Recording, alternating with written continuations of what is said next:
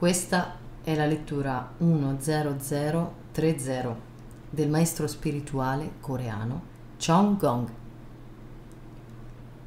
Come evitare i legami scomodi e viceversa. Maestro, come posso evitare i brutti legami e incontrare solo persone con cui possa avere un buon rapporto?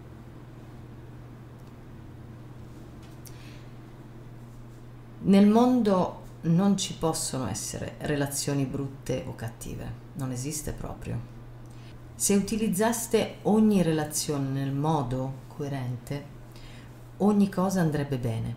Nel caso contrario, invece, tutto andrebbe per il verso sbagliato. Fin dal momento della vostra nascita, la natura non vi propone mai cattivi incontri. Se accadono è solo perché non siete in grado di comprendere e di saperli gestire. Non si dovrebbero detestare le persone, ma solo gli errori che hanno commesso. Ciò che accade non è solo a causa della persona, ma soprattutto a causa delle circostanze. Le circostanze hanno fatto in modo che si giungesse a quel risultato e in seguito c'è stato anche il vostro giudizio. Non odiate le persone, gli incontri che la natura vi dà sono importanti. Se volessimo veramente parlare di relazioni cattive, potremmo affermare che la relazione tra i genitori e i figli è la più cattiva di tutte. È un incontro tra vecchi debitori.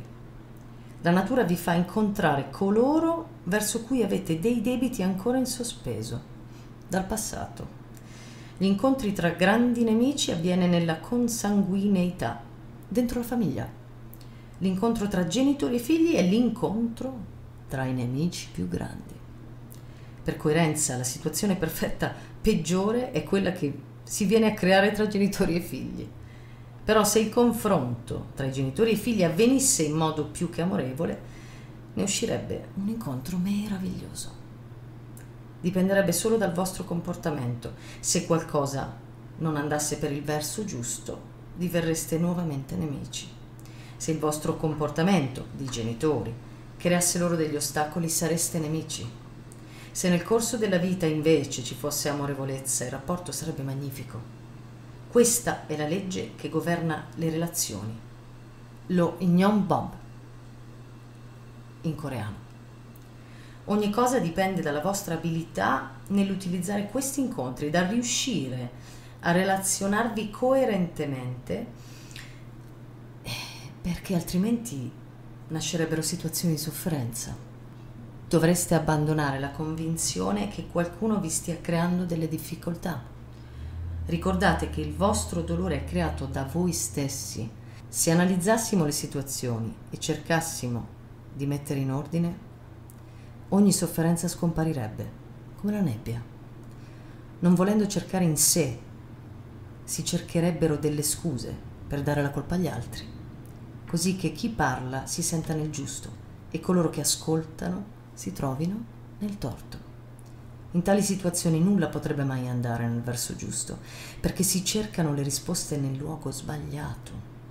Se vi trovaste intrappolati dentro un cespuglio di spine, dovreste trovare al più presto il modo di uscirne. Se viceversa voleste spingervi oltre, vi trovereste in mezzo a una marea di spine. Questa è la regola.